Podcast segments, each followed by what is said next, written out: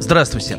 Это «Полка», проект о самых важных русских книгах, и в студии редакторы «Полки» Варвара Бабицкая, Лев Оборин, Елизавета Подколзина и Юрий Сапрыкин.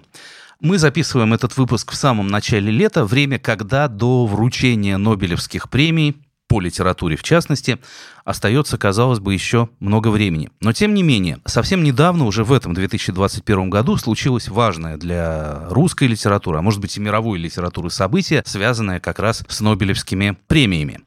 Как известно, срок давности, срок секретности документов, касающихся вручения Нобелевки, составляет 50 лет, и это значит, что в этом 2021 году были открыты впервые для публики документы, касающиеся вручения Нобелевской премии 1970 года, то есть того самого Нобелевского цикла, когда премию по литературе получил Александр Исаевич Солженицын.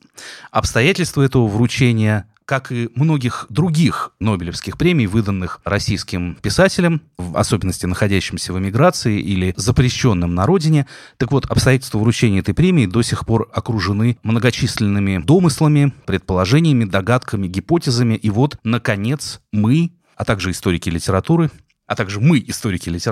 сумели увидеть, как все было на самом деле. И это стало для нас поводом вспомнить о Нобелевских премиях и поговорить о том, как эти главные в мире литературы награды вручались разным нашим соотечественникам, кому они, напротив, не вручались, какую реакцию это вызывало и что это все значит для литературы вообще. Но раз уж мы начали с того, что нам стали известны некие хранившиеся в тайне 50 лет обстоятельства, давайте и начнем с того, что расскажем об этих обстоятельствах. Что же нам стало известно о вручении Нобелевской премии Александру Солженицыну? На самом деле еще не все известно, и хочется сразу объявить, что в ближайшее время на полке можно будет прочитать статью Елизаветы Александровны Зориной о том, как же там все на самом деле было. Она специально для этого по нашей просьбе отправилась в архив Шведской академии, но уже сейчас предварительно из тех публикаций, которые есть в шведской прессе, которые пересказаны и англоязычной прессой, мы знаем, что действительно кандидатура Солженицына, появившаяся в списке номинантов всего лишь второй раз, а многие писатели появлялись там не по одному десятку раз. Например, Гюнтер Грасс получил премию в 99-м году, а впервые его стали упоминать в 60 каком-то, то есть 30 с лишним лет ждал своей Нобелевской премии. Да, так вот, известно, что это награждение, поддержанное большим количеством номинантов, то есть бывает такое, что номинируют писателя не один раз, а несколько в течение одного цикла, оно вызвало такую небольшую баталию, и из нее мы понимаем, что все те слова о политизированности Нобелевской премии, которые часто бросают ей в упрек оппоненты, они довольно часто оказываются, конечно, справедливы, потому что речь шла о политическом измерении этого награждения. В частности, как рассказывает нам публикация в The Guardian, пересказывающая шведскую газету «Свенска Дагбладет», академики спорили о трех вещах. Во-первых, о том, не повредит ли это награждение самому Солженицыну. Были очевидные основания этого опасаться. Во-вторых, о том, не испортит ли это награждение отношения с советским правительством, которые были сильно подпорчены историей с Борисом Пастернаком. И в-третьих, наконец, собственно, те споры, которые мы могли бы и ожидать от жюри литературной премии, а заслуживает ли работа Александра Солженицына с чисто литературной точки зрения такой высокой награды. И если академик Артур Лундквист утверждал, что художественные достоинства произведений Солженицына, цитирую, «в целом раздуты», то его оппонент по имени Генри Ульсон говорил, что, наоборот, писатель понимал человеческую природу, он умеет сочувствовать своим героям, обладает безусловным художественным талантом. Нужно заметить, что в первую очередь здесь принимался в расчет, конечно, «Один день Ивана Денисовича». Никакого «Архипелага ГУЛАГ» в 70-м году еще в публичном пространстве не существовало. Они оценивали художественные тексты и, в первую очередь, конечно, опубликованные легально в Советском Союзе. И, разумеется, еще не было известно, что Солженицын готовит этакую бомбу. Нет, да, действительно, надо сказать, что, конечно, его уже статус Нобелевского лауреата сильно повлиял и на статус «Архипелага ГУЛАГ», когда он вышел. Но получается, на самом деле, вот из этих документов, которые мы пока что знаем, следует, что в головах Нобелевского комитета сложилась такая трехчастная конструкция, да, в которой сначала было награждение Пастернака, вызвавшее совершенно нежелательный скандал. Шведы не подозревали, какого рода скандал разразится в Советском Союзе. Затем, чтобы сгладить эхо этого скандала была присуждена премия Шолохову, и сторонник Солженицына Ульсон буквально говорит: мы дали премию сталинисту Шолохову, давайте теперь дадим премию антисталинисту Солженицыну. И вот, да, в качестве некоего примирительного в их собственных головах жеста следует награждение Солженицына. Страшно интересно. Примирительного с кем или чем? Ну, наверное, в первую очередь для них самих примирительного с точки зрения некоего баланса и литературных, и политических сил. Тут, конечно, надо сделать поправку на то, что Нобелевская премия существует 100 с лишним лет, и, конечно, статус ее не всегда был таков, каким он кажется сейчас. Сейчас, если посмотреть на список лауреатов последних, даже, может быть, нескольких десятков лет, то, наверное, не будет большой ошибкой сказать, что в восприятии обычного отечественного читателя Нобелевская премия – это, с одной стороны, чемпионат мира по литературе, единственный и главный, другого такого у нас нет. С другой стороны, вот в этом чемпионате мира очень важное значение имеет соображение какого-то баланса сил, равномерного награждения лауреатов писателей с разных континентов, из разных языковых культур, разных традиций. И в последнее время это еще и попытки ввести в круг большой литературы авторов, которые, раньше так не воспринимались. В первую очередь имеется в виду Боб Дилан и Светлана Алексеевич, автор, рок-поэзии и автор документальных текстов, основанных на чужой прямой речи. Все это осложняется недавним скандалом, связанным с харассментом, из-за которого был пропущен один цикл вручения премий. Но, например, в 70-м году и в 60-е годы все это воспринималось совсем иначе, все это выглядело совсем иначе. И такого баланса и распределения премий между разными континентами не было, и роль в этом холодной войны и борьбы двух систем была гораздо больше и гораздо заметнее. Но, разумеется, история отношений русской литературы с Нобелевской премией началась не с этого. Буквально в первые же годы, когда еще, может быть, мировая общественность не успела понять, что это чемпионат мира по литературе, но заметная сумма премий все-таки имела значение. Одним из главных номинантов, одним из главных претендентов на вручение этой премии становится наш соотечественник, разумеется, Лев Николаевич Толстой, который номинируется на премию несколько лет подряд, с 1902 по 1906 год. Причем известно, что это тоже было спорным дискуссионным вопросом, уже не по политическим мотивам, естественно, а по мотивам, скорее этическим, как стало известно гораздо позже. Секретарь Шведской академии Карл Вирсон говорил на соответствующих заседаниях, что Толстой осудил все формы цивилизации и настаивал взамен принять примитивный образ жизни, оторванный от всех установлений высокой культуры. То есть комитет, вручающий премию по литературе, воспринимал Толстого как некоторого еретика на литературном поле, который подрывает устои высокой аристократической культуры, большой литературы, и в этом качестве не заслуживает того, чтобы премия была вручена ему. Дело дошло до того, что уже в 1906 году, узнав, что Российская академия наук номинировала его на эту премию, Толстой сам написал письмо своему знакомому финскому писателю и переводчику Арверду Яртнефельду, письмо с просьбой как-то повлиять на решение комитета так, чтобы премия Толстому не досталось. Если бы это случилось, писал Лев Николаевич, мне было бы очень неприятно отказываться, а не вручение мне премии избавило бы меня от большого затруднения распорядиться этими деньгами, которые, как и всякие деньги, по моему убеждению, могут приносить только зло. А во-вторых, это доставило мне честь и большое удовольствие получить выражение сочувствия со стороны стольких лиц, хотя и незнакомых мне, но все же мною глубоко уважаемых. Внимание, еще раз прошу проследить логику, именно не вручение Нобелевской премии дало Толстому удовольствие получить выражение поддержки со стороны разных уважаемых лиц. И в результате, действительно, премия не была вручена ему. В 1906 году ее получил итальянский поэт Джозео Кардучи, и с тех пор Толстой уже на премию не выдвигался. Впрочем, интересно, что вот я только сейчас, готовясь к этой нашей беседе, понял, что письмо Толстого, может быть, было несколько излишне, и, может быть, он писал его, уже понимая его излишество. Потому что в истории Нобелевской премии, наверное, в 1906 году это не было так очевидно, но в истории Нобелевской премии нет ни одного случая, когда премия этого года вручалась бы писателю из той же страны, что лауреат прошлого года. Снаряд 2 раза в одну воронку в истории Нобелевской премии ни разу не падал. А в 1905 году Нобелевскую премию по литературе получил гражданин Российской империи, писатель Генрик Сенкевич. которого мы традиционно относим к Польше и к польским писателям, но по состоянию на 1905 год он был формально соотечественником Льва Толстого. Поэтому, в общем, в 1906 году, что бы ни думал по этому поводу Лев Николаевич, шансов ни у него, ни у великой русской литературы в целом никаких не было. Мне тут пришло в голову, когда вы говорили о соображениях шведских академиков по поводу толстовского отказа от цивилизации, что все страшно до сих пор похоже на нынешнее время. Действительно, да, споры о том, что писатель как-то не так себя ведет. Да, Набоков написал какой-то не такой роман, поэтому премию мы ему не дадим. Петр Хантке высказывал отвратительные крамольные идеи, поддерживал Милошевича, поэтому премию мы ему дали зря. Эльфрида Еленек пишет вообще какую-то порнографию, поэтому кто-то выходит из состава Нобелевского комитета в знак протеста. Да, ничего не меняется, история, в общем, достаточно циклична.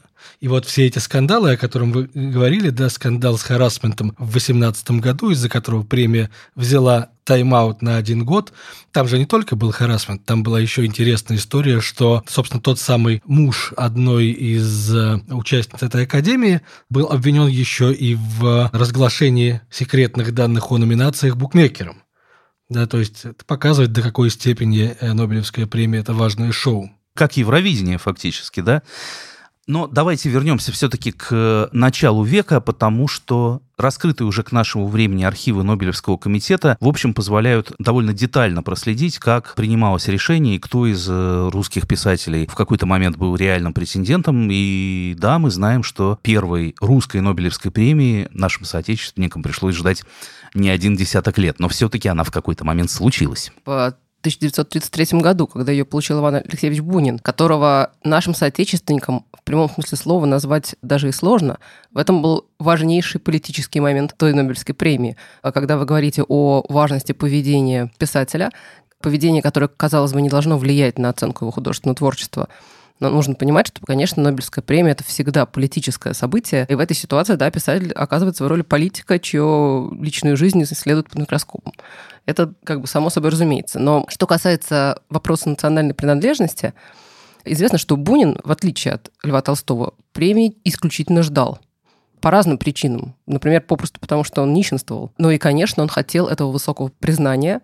И хотел его не он один, и многие русские писатели, в частности, писатели-эмигранты, ждали этой премии безосновательно. Вот Глеб Морев написал статью на Кольте какое-то время назад, в которой он анализирует вот порядок номинирования первых русских и не только русских писателей на Нобелевскую премию и показывает, что процесс этот был весьма хаотичен и что, к примеру, Шведская академия часто совершенно не представляла себе реальной литературной иерархии, существовавшей в то время, что авторы, которые с нашей нынешней точки зрения просто определили лицо всей русской литературы XX века, такие как, я не знаю, Джойс или Андрей Белый, просто никогда не попадали в поле зрения Нобелевского комитета. Я бы, наверное, сделал поправку. Может быть, Нобелевский комитет как раз слишком ориентировался на существовавшую тогда литературную иерархию, не замечая передовой, кажущейся на тот момент экспериментальной литературой, которая уже позже станет безусловной классикой. Я просто процитирую это место из статьи Морева. «Академическое сообщество, не только русское», пишет Морев, имея в виду тех, кто имеет право выдвигать кандидатуру на Нобелевскую премию. В первую очередь это специалисты по литературоведению и участники и создатели разных литературных организаций. Да, так вот, академическое сообщество демонстрирует глубокую невменяемость в отношении актуального литературного процесса как в СССР, так и в эмиграции, упуская всю новаторскую литературу, ретроспективно представляющуюся сегодня наиболее ценной, синхронно оценить значение Сирина, Набокова, Андрея Белого, Замятина, Зощенко, Бабеля, Пельника, Кузьмина, Цветаева, Ахматова, Блока, Ремезова, Мандельштама, Ходосевича, никто из них, разумеется, был не в состоянии. Пример Пастернака, появившегося в ротации кандидатов только после войны, и то не благодаря славистам, а одиночными усилиями филолога-классика и переводчика русской поэзии Сесила Боуры, что называется «исключение, подтверждающее правило». Но здесь же есть еще вот этот важный момент перевода, да, чтобы текст обязательно был переведен на несколько языков. И в этом смысле это тоже как бы текст становится актуальным для рассмотрения Нобелевской премии в то время, когда он уже переведен. Ну да, это сложная такая комбинация факторов, которые в конце концов приводят автора в фокус внимания шведов. Так вот, Бунин был впервые выдвинут еще в 1922 году на Нобелевскую премию, его номинировал Раман Ролан. Но нужно сказать, что, например, Мережковский выдвигался еще и гораздо раньше, и гораздо чаще. И гораздо позже, вплоть до 40-го года, да, когда премия сделала 4-годичную паузу на время войны. В 1933 году все понимали, что выбор стоит между Буниным, Мережковским и Горьким. И на эту тему ходит миф, я не знаю, насколько эта история соответствует действительности, согласно которому Мережковский предлагал Бунину заключить нотариальное соглашение о том, что если кто-то из них получит Нобелевскую премию, они поделят ее в любом случае пополам. Бунин гордо отверг это предложение. Впрочем, мне подались упоминания о том, что это была инициатива не Мережковского, а Ивана Шмелева, который тоже фигурировал в нобелевских списках. И есть еще одна легенда, что Горький не возвращался в Советский Союз окончательно, где его уже ждали с распростертыми объятиями, уже все было готово к его окончательной инаугурации как главного пролетарского писателя. Не возвращался потому, что Нобелевский комитет, как бы отчетливо выражал желание дать премию русскому писателю-эмигранту. И только когда уже... все было понятно. Когда премию получил Бунин, Горький махнул рукой, отправился в Москву, и тут уже пошло-поехало съезд пролетарских писателей, поездки на строительство Беломорканала, и вот вся его история последних лет. Предположение насчет мотива Горького кажется вполне оправданным, потому что очевидно, что и для Бунина, которому было лестно получить премию за свой строгий талант, как говорится в продолжающей традиции русской и развивающей традиции русской литературы. Для него была очень важна эта политическая составляющая, и его жена Вера Муромцева писала, что в волнительный день, когда они узнали присуждение Бунину Нобелевской премии, они сидели за завтраком, ели гречневую кашу, и в этот момент они получили телеграмму от шведского переводчика Бунина, который спрашивал, какой он национальности, какого он подданства. И они ответили «Рефюжерюс», «русский беженец», и, как пишет она, мы не знали, хорошо это или плохо. Но это, очевидно, было очень хорошо. И когда Бунин приехал получать эту премию, он отмечал тоже в собственных записках, что хотя по традиции зал, где вручаются премии, украшают флаги родных государств-лауреатов в разных номинациях, в этот раз было непонятно, как поступить с Буниным, поскольку невозможно было вывешивать советский флаг, вручая ему премию, и поэтому решили обойтись просто шведским флагом. И сам Бунин всячески подчеркивал, что наряду со всем шумом и обсуждениями, которые окружают премию каждого лауреата, это был случай совершенно особый, потому что, процитирую просто, наряду со всем тем обычным, что ежегодно происходит вокруг каждого нобелевского лауреата, со мной в силу необычности моего положения, то есть моей принадлежности к той странной России, которая сейчас рассеяна по всему свету, происходило нечто такое, чего никогда не испытывал ни один лауреат в мире. Решение Стокгольма стало для всей этой России, столь униженной и оскорбленной во всех своих чувствах, событием истинно национальным. То есть это было формирование какой-то новой нации, и он в своей очень короткой, в отличие от многих других лауреатов, речи, в частности, обращаясь к Академии, благодарил ее за то, что она поддержала свободу слова, что она приняла именно такое сознательное решение поддерживать литературу, свободу литературного творчества, независимо от политических обстоятельств. И надо сказать, что есть и другие мнения. Например, мне попадалась такая точка зрения, что возможно, дело было совершенно не в беженском статусе Бунина и не в конфликте каком-то, не в вызове Советскому Союзу, а скорее в том, что Бунин был первым русским лауреатом.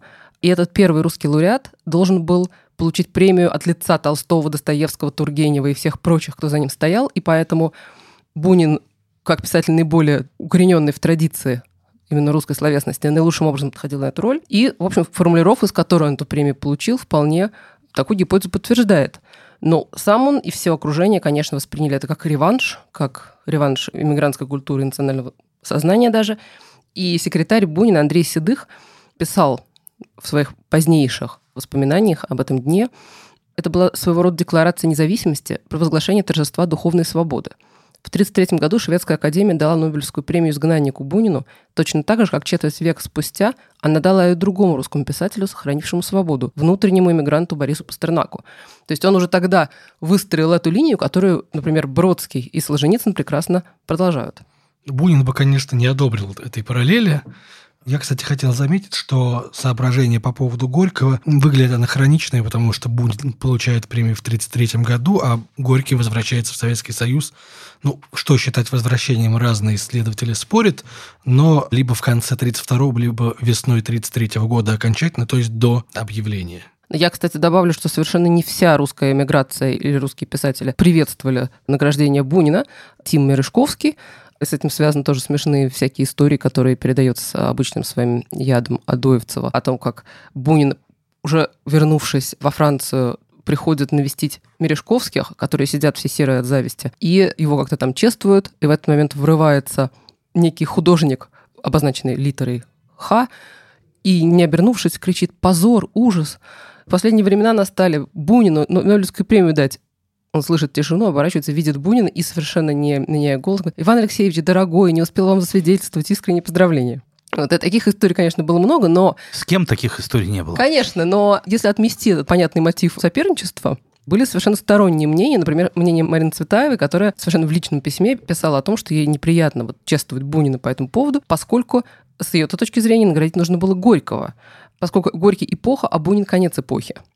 Это, в принципе, ложится в то же направление мысли, которое говорит, что Бунин получил премию, возможно, не только от собственного лица, а от лица всей мировой литературы, до тех пор не награжденной. Что до Бунина, то в качестве Нобелевского лауреата он получил возможность номинировать других писателей на премию и методично многие годы до самой своей смерти выдвигал на премию писателя Марка Алданова. Много-много раз. Да, своего ближайшего друга из литературных кругов эмиграции.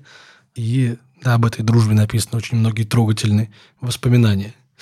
Но, наверное, надо перейти уже к Пастернаку, которого мы уже немножко затронули. И, конечно, это самая скандальная, трагическая история в списке русских Нобелевских премий. Пастернак выдвигают с 1946 года. Никакого Живаго, опять-таки, он уже пишется, но о нем еще никто не знает. Выдвигают его, соответственно, за поэзию, и делает это уже упомянутый Сесил Морис Боуэр, автор замечательной работы о мировой эпической поэзии, действительно исследователь античной литературы. Но в 1958 году, когда Пастернак премию получает, его кандидатуру поддерживает Альбер Камю, недавний Нобелевский лауреат, и это становится, видимо, решающим голосом. При этом доктор Живаго выходит буквально накануне, и можно сказать, что в формулировку тоже его втискивают, да, в последний момент, говоря, что Пастернак сохраняет традиции великого русского романа. Пастернак пытался, как известно, опубликовать доктора Живаго в Советском Союзе, получил отказ, передал его за границу, он был издан в Италии впервые. Ну, это общеизвестные факты истории публикации доктора Живаго. Как известно, да, передача произведений на Запад была эксцессом и в более травоядные времена, а во времена раннего Хрущева, да, это был тем более еще больше эксцесс. Пастернак мрачно говорил, что те, кто видел его передачу романа на Запад, стали свидетелями его казни, да, и эта публичная казнь, такая, так сказать, дамнация, как сказали бы римляне, последовала после того, как было объявлено решение Нобелевского комитета. Уже в день объявления о решении, 23 октября 1958 года, выходит постановление Президиума ЦК о клеветническом романе Б. Пастернака, где, ну, так сказать, за этим документом стоит Михаил Суслов, да, и говорится, что ЦК должен признать, что присуждение Нобелевской премии роману Пастернака, в котором клеветнически изображается Октябрьская социалистическая революция, является враждебным по отношению к нашей стране актом и орудием международной реакции. Дальше говорится о том, какие меры надо принять. Надо опубликовать в журнале «Новый мир» и в литературной газете письмо редакции «Нового мира», которым они мотивировали отказ от романа в 1956 году.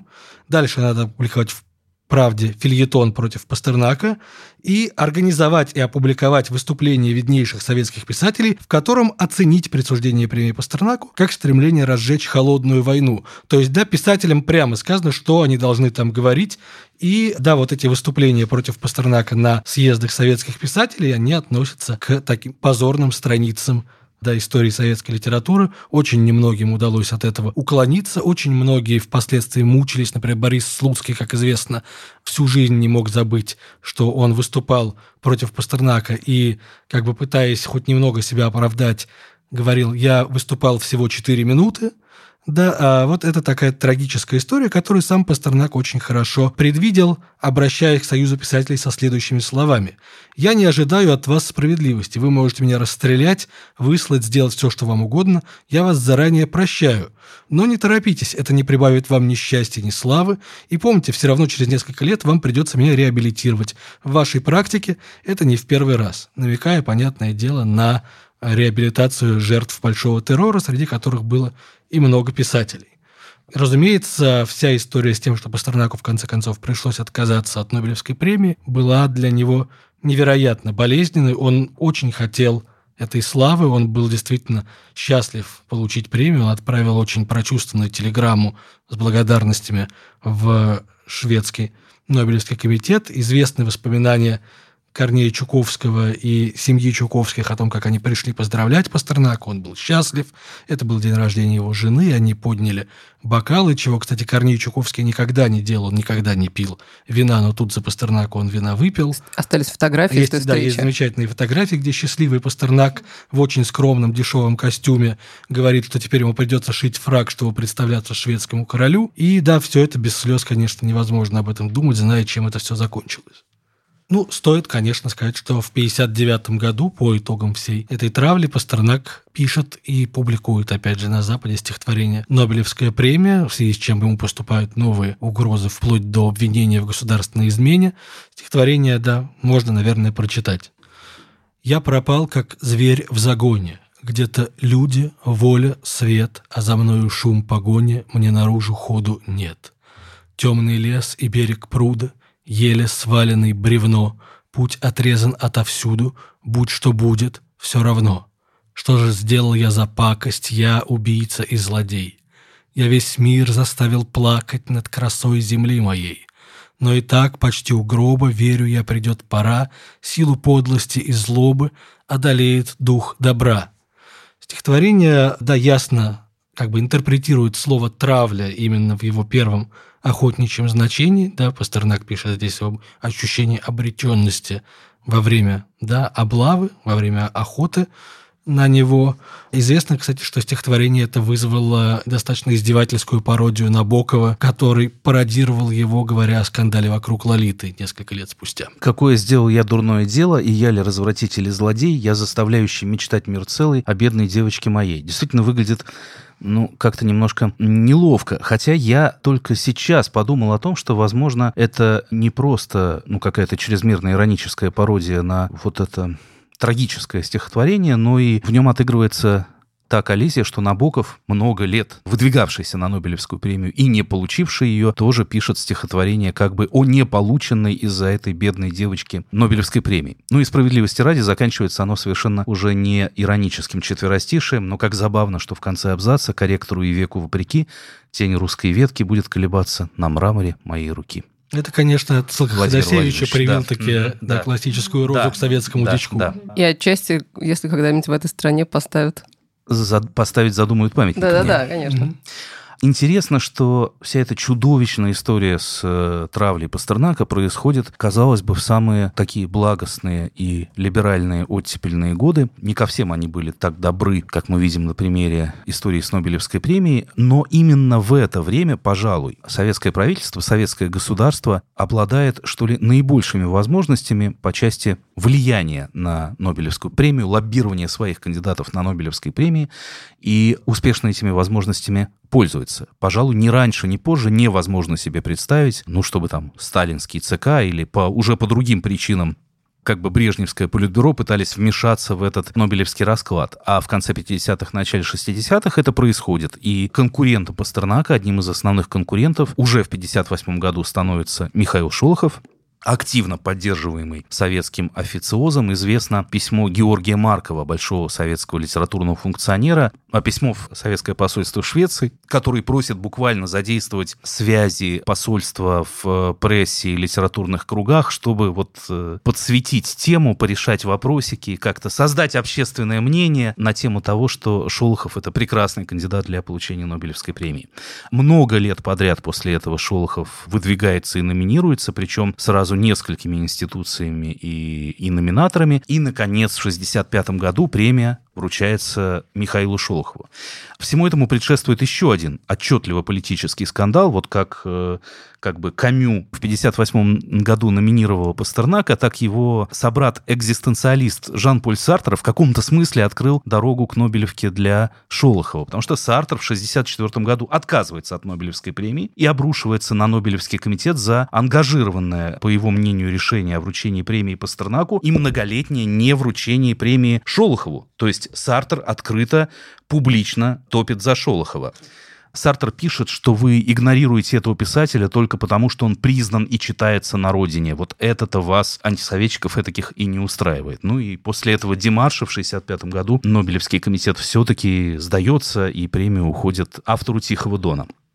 Это тоже вызывает локальный скандал и в среде русской эмиграции, и в западных литературных кругах. Нельзя сказать, чтобы это было такое беспроблемное решение, но... Надо сказать, что даже Иосиф Бродский, казалось бы, много лет спустя, не то чтобы осуждал Шведскую академию за это решение, но, в общем-то, писал о том, что, процитирую Бродского, премию получил не столько Шолохов, сколько Потоличев, министр внешней торговли, разместивший в Швеции многомиллионный заказ на постройку судов. Это как если бы, Германия вручила сейчас какую-нибудь премию, не знаю кому, Захару Прилепину, потому что достроили Северный поток. Вот это выглядело в тот момент примерно так же. Интересно, что, наверное, для Шведской академии это решение все-таки не выглядело безусловным, потому что известно сейчас, что обсуждалась возможность разделить премию 1965 года между Ахматовой и Шолоховым. Была такая практика, несколько раз делили премии между писателями из одной и той же страны. Очень интересно, как Ахматова бы отреагировала на такое соседство, на самом деле. И Ахматова на всякое такое соседство в 60-е годы реагировала. Значит, как она реагировала, знала только очень близкий круг. Да, внешне она была исключительно сдержана в этом смысле, да, но известно, что ее одна из ближайших подруг Лидия Чуковская говорила о том, что, узнав о награждении Шолохова, она почувствовала, как будто ее ударили тряпкой по лицу или что-то в этом роде.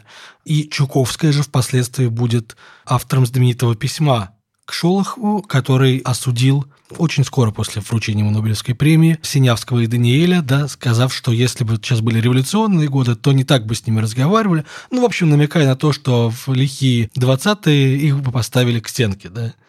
На что Чуковская пишет о своем возмущении и поражении от того, что впервые крупный русский писатель произносит слова в поддержку более сурового, а не более мягкого приговора, да, и говорит следующее. Писателя, как и всякого советского гражданина, можно и должен судить уголовным судом за любой проступок, только не за его книги. Литература уголовному суду не подсудна. Идеям следует противопоставлять идеи, а не тюрьмы и лагеря. Вот это вы и должны были заявить своим слушателям, если бы вы в самом деле поднялись на трибуну как представитель советской литературы. Но вы держали речь как отступник ее. Ваша позорная речь не будет забыта историей. А литература сама вам отомстит за себя, как мстит она всем, кто отступает от налагаемого ей трудного долга. Она приговорит вас к высшей мере наказания, существующей для художника, к творческому бесплодию, и никакие почести, деньги, отечественные и международные премии не отвратят этот приговор от вашей головы. Прозорливое письмо, действительно, примерно этот Шолохов и случилось, и мы заметим, как удачно Чуковская использует здесь именно советскую речь, да, вот это высшая мера наказания, которая сюда буквально из несказанных слов Шолохова приходит. Понятно, что на всякий случай речь, о которой говорит Чуковский, это не нобелевская речь Шолохова, он не говорил ничего о Данииле и Синявском с нобелевской трибуны, это была его речь на съезде советских писателей. И вообще не только Бродский, который, между прочим, разделял идею о том, что не Шолохов написал «Тихий Дон», но и, конечно, Солженицын, один из главных пропагандистов той идеи, что «Тихий Дон» — это не произведение Шолохова, а какой-то предмет плагиата. Да, они все, разумеется, были очень антишолоховски настроены, поэтому любопытно посмотреть, как на «Тихий Дон» на самом деле реагировали в Европе. Существовала экранизация, существовали многочисленные издания. Из реакций зарубежных писателей я могу вспомнить слова Грэма Грина, да, который считал, что это роман просто набор плохо связанных между собой очерков о казачьей жизни. Оценка эта кажется странной, потому что все-таки сюжет в «Тихом Доне» достаточно ясный и, нельзя сказать, что его там нет. С другой стороны, Бертольд Брехт совершенно «Тихим Доном» восхищался и говорил, что это мощнейшее эпическое произведение, которое открывает абсолютно незнакомый западному читателю мир. Можно опять-таки вспомнить и реакцию вечно ехидного Набокова, который говорил о картонных казаках на подставках, которых Шолохов расставил в своем произведении, опять-таки, на потребу западного читателя, падкого до экзотики. Кстати, его нобелевская речь действительно отдает таким социалистическим реализмом.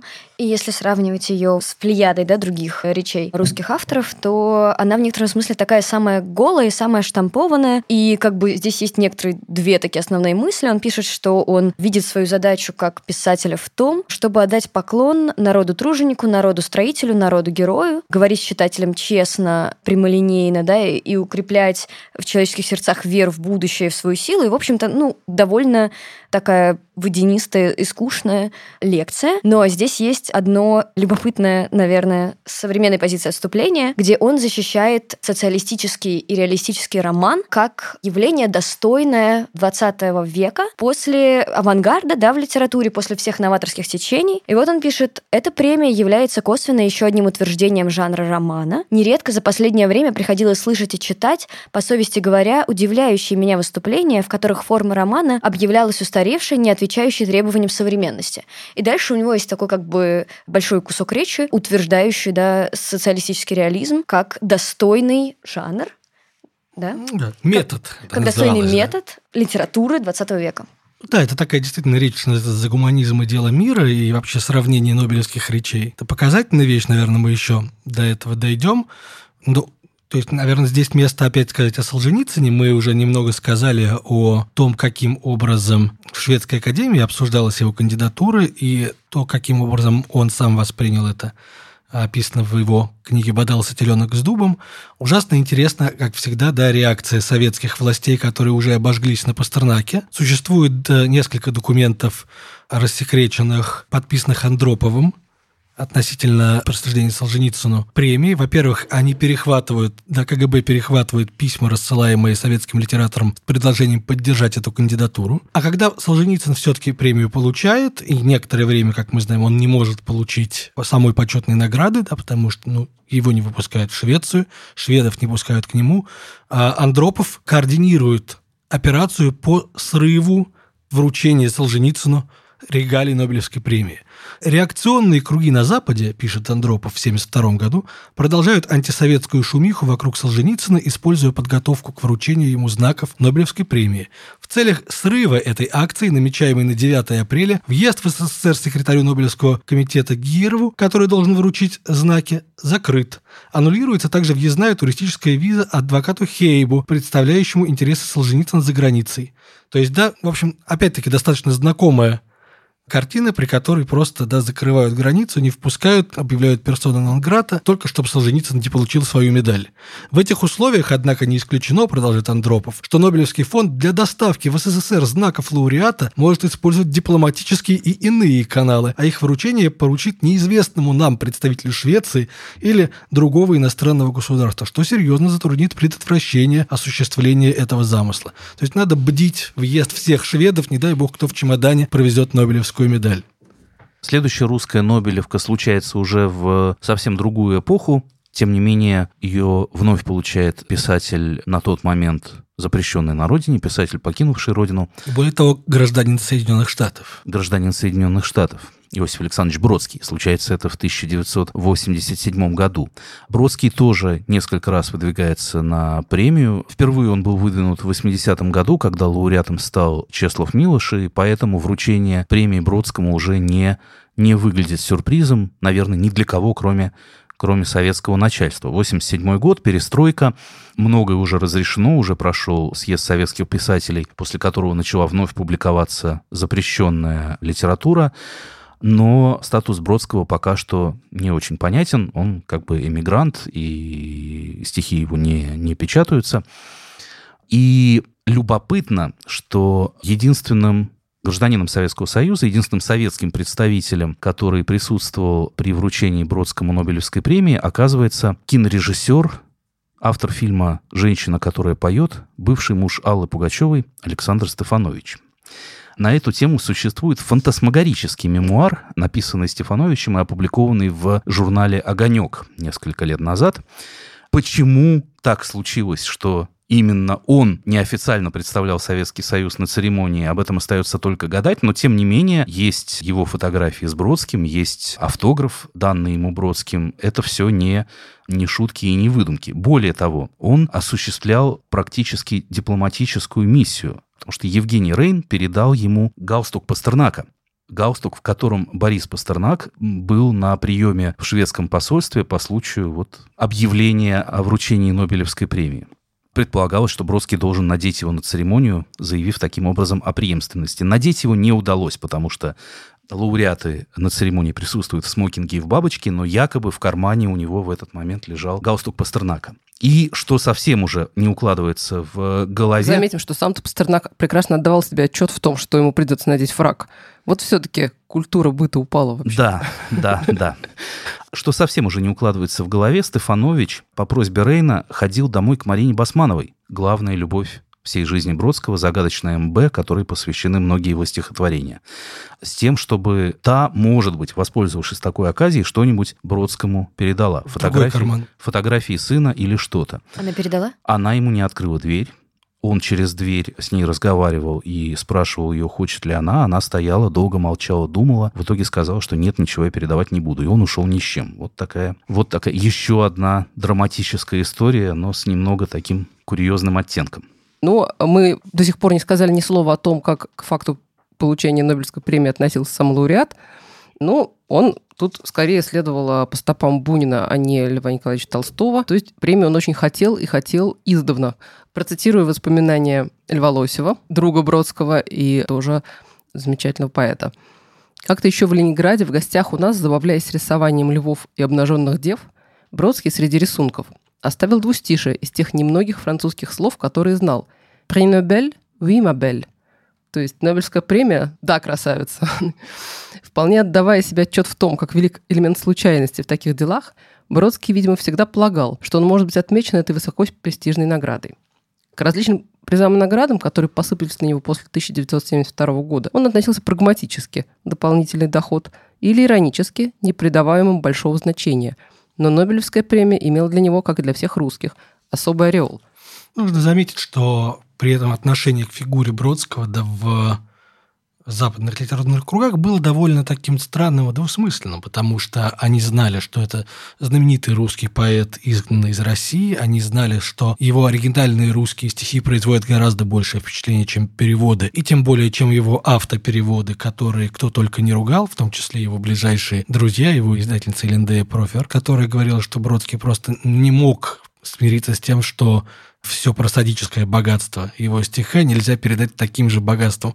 По-английски пытался это сделать, и в результате получалось что-то неудобоваримое на английский слух. Но при этом, да, как пишет Лосев, очень большую роль в признании величины Бродского сыграла его эссеистика, та, которую он писал уже по-английски. И, собственно, да, важно всегда смотреть на формулировки Нобелевского комитета. Здесь она была таким примирительным, она говорила о всеобъемлющем творчестве, то есть и о прозе, и о поэзии. Но если говорить об эссеистике, то, например, Нобелевская лекция Бродского как раз очень выделяется, я бы сказал, на фоне других, гораздо более лаконичных русских лауреатов. Кроме Солженицынской, которую, да, Солженицын, конечно, там трактат написал. Да, но это очень интересно, потому что мне кажется, что Нобелевская речь каждого лауреата становится таким своеобразным писательским автопортретом, и у Бродского она невероятно изысканная, это такое бисероплетение, в то время как у Солженицына она такая очень размашистая и очень как бы вольная. Мы вначале стали говорить о том, что Нобелевская премия стала таким политическим и, что ли, моральным, да, социально-нравственным камертоном. И интересно, что эта тенденция продолжается во всех нобелевских речах, потому что, например, если Бунин в 1933 году сказал крайне лаконичную и такую, довольно формальную речь с благодарностью комитету Нобелевской премии, то и для Солженицына, и для Бродского, и для Алексеевич, о котором мы скажем попозже, эта речь становится, каким-то таким манифестирующим, да, текстом, где есть и политический контекст актуальный, и разговор о том, что такое литература, и для Бродского, и для Солженицына тема вот это изгнанничество, которую начал Бунин, я сейчас его процитирую. «Впервые со времен учреждения Нобелевской премии вы присудили ее изгнаннику, ибо кто же я, изгнанник, пользующийся гостеприимством Франции?» И интересно, что у Бродского есть вообще в своей Нобелевской речи отсылки и к словам Бунина, и к словам Солженицына, продолжает, да, вот эту одну большую тему. Вообще об этом сложно как-то рассказать вкратце, потому что каждый этот текст может стать таким полноценным эссе и с богатством разных отсылок и мыслей. Мне было интересно, что Солженицын, например, называет литературу тем камертоном, в некотором смысле он противопоставляет литературу медиа, потому что он говорит, что если медиа создает и множит разные шкалы человеческого сознания, шкалы расчета и понимания, да, и вообще он видит катастрофу в том, что мы все стали одновременно узнавать информацию, то литература или искусство, говорит он, создаст человечеству единую систему отсчета для злодеяний и благодеяний, для нетерпимого и терпимого. И вот именно литература становится как бы этой лакмусовой бумажкой для разграничения правды и неправды. У Бродского возникает совершенно иная мысль, которую, наверное, только он и мог помыслить, об эстетике, которая предшествует этике. И в некотором смысле это довольно радикально для поэта и писателя, потому что нам кажется, да, что литература — это в первую очередь произведение этическое, да, и Солженицын бы, наверное, это подтвердил. Но у Бродского возникает огромное количество тем о литературе как определителе времени и тропинке в будущее, и в том числе в эстетическое будущее. Бродский, как известно, говорил, эстетика – мать этики, да, в одном из интервью, да, говоря о том, что этика, не поверяемая эстетически прекрасным, является ложной. Более того, если Солженицын говорил, что литература для нас станет помощником, да, или руководителем в понимании лжи и истины для всех одинаково, то Бродский говорил абсолютно противоположную вещь о том, что и стихотворение, и роман — это дело частное, и литература может восприниматься только на частном уровне, и можно разделить, да, многие вещи, там, я не знаю, даже любовь общую возлюбленную, но нельзя разделить стихотворение Рильке на двоих. Вот, и у него есть прекрасная фраза о том, что роман и стихотворение есть продукт взаимного одиночества писателя и читателя, и что нету как такового читателя, читатель тоже становится исполнителем в момент чтения. Простите, я опять об Стефановиче. В мемуарах этого советского кинорежиссера упоминается, что Бродский правил в последний момент текст Нобелевской речи. Вообще-то этот текст сдается заранее и печатается в типографии, но Бродский вносил в него исправления, в частности, вписал в него ручкой в последний момент фразу «Ленин был грамотен, Сталин был грамотен, Гитлер тоже, а Мао Цзэдун-то кто-то даже стихи писал, но список их жертв, тем не менее, далеко превышает список ими прочитанного». И эта фраза вызвала гнев советских официальных лиц, которые, в общем-то, уже были готовы, перестройка, да, декабрёвство, все понятно, они уже были готовы воспользоваться вручением Нобелевской премии как поводом для официального признания Бродского и, может быть, даже там приглашение его посетить Советский Союз и чего-то такого, но вот на Ленина среагировали очень плохо. Советский посол в Швеции Борис Панкин был страшно разгневан и говорил, что уже все хорошо, уже считай, что помирились, так нет, надо было зачем-то вставить это у Ленина, и этого, конечно, мы, коммунисты, не понимаем. И надо сказать, что советская пропаганда успела дать залп по Бродскому, по инерции, как это много раз делалось и до того, и даже после того, в отношении писателей, которые несколько расходятся с официальной линией партии, писателей Нобелевских лауреатов.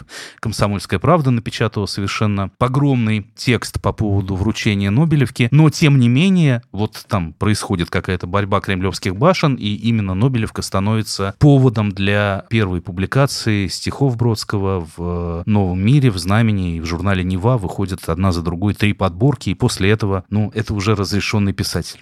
Надо сказать, наверное, несколько слов о российских писателях, которые выдвигались в разное время на премию. По крайней мере, их список до 1971 года нам сейчас известен, а впоследствии мы узнаем и тех, кто выдвигался позже. Так вот, заметим, что уже в 1902 году в один из первых премиальных циклов на Нобелевскую премию выдвинут юрист и адвокат Анатолий Коней. На Нобелевскую премию по литературе, заметим. О Мережковском, Шмелеве, Горьком и Алданове мы уже говорили. На премию выдвигался Николай Бердяев, еще один философ, не получивший Нобелевку.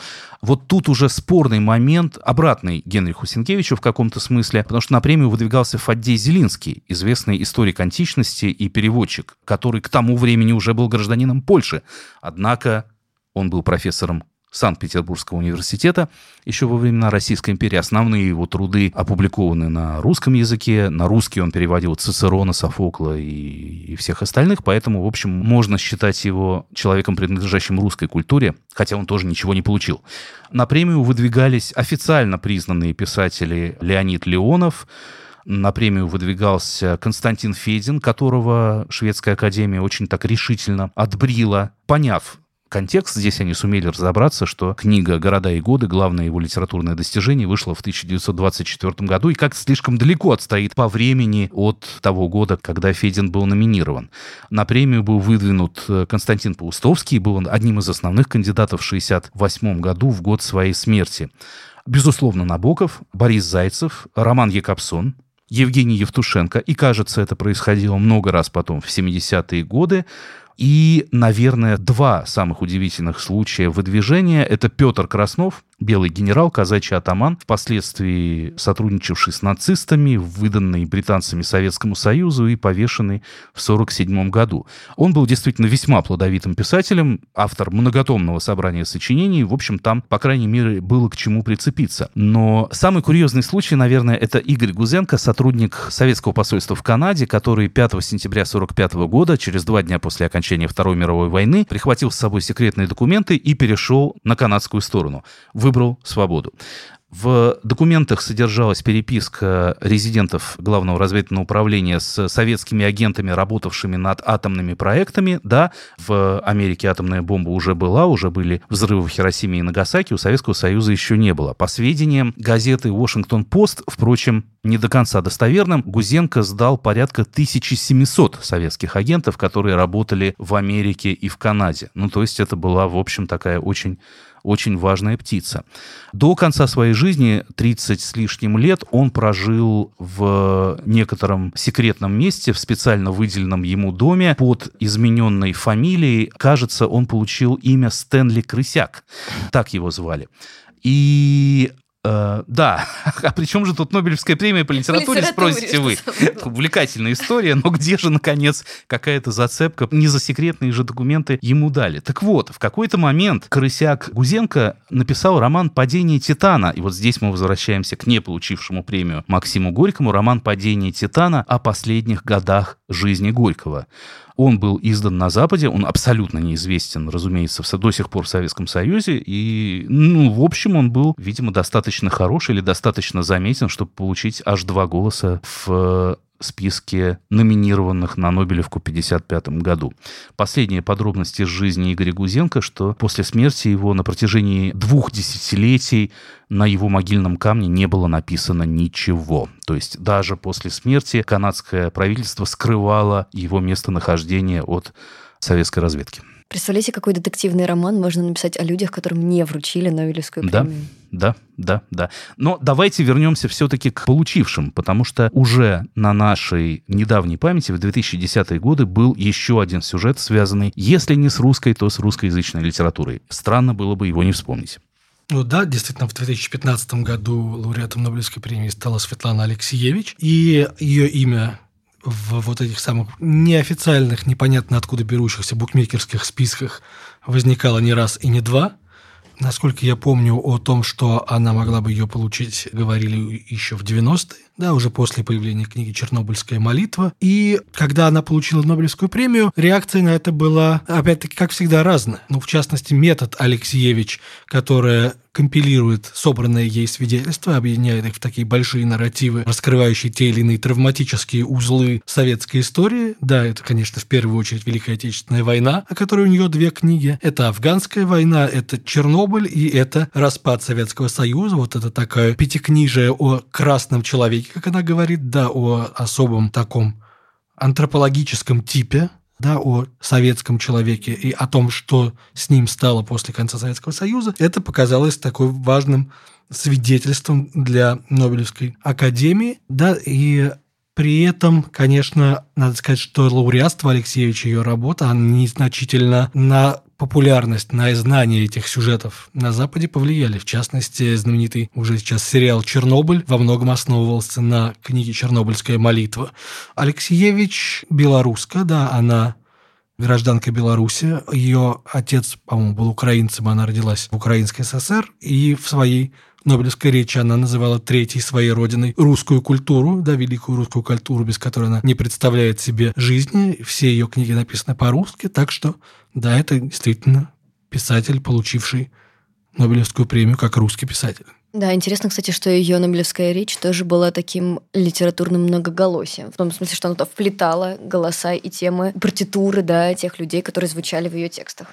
Как мы уже неоднократно говорили о том, кто выдвигался на Нобелевскую премию в последние годы, мы узнаем значительно позже, хотя известно, ну или там по спискам букмекеров можно предположить, что среди российских писателей в последние годы там присутствовал Евгений Евтушенко. Там довольно много лет подряд упоминался поэт Геннадий Айги, что, видимо, тоже связано с его высокой переводимостью на европейские языки. Айги, конечно, один из самых известных русских поэтов, ну и самый известный чувашский поэт в мире, конечно, и один из самых известных русских поэтов второй половины XX века в Европе.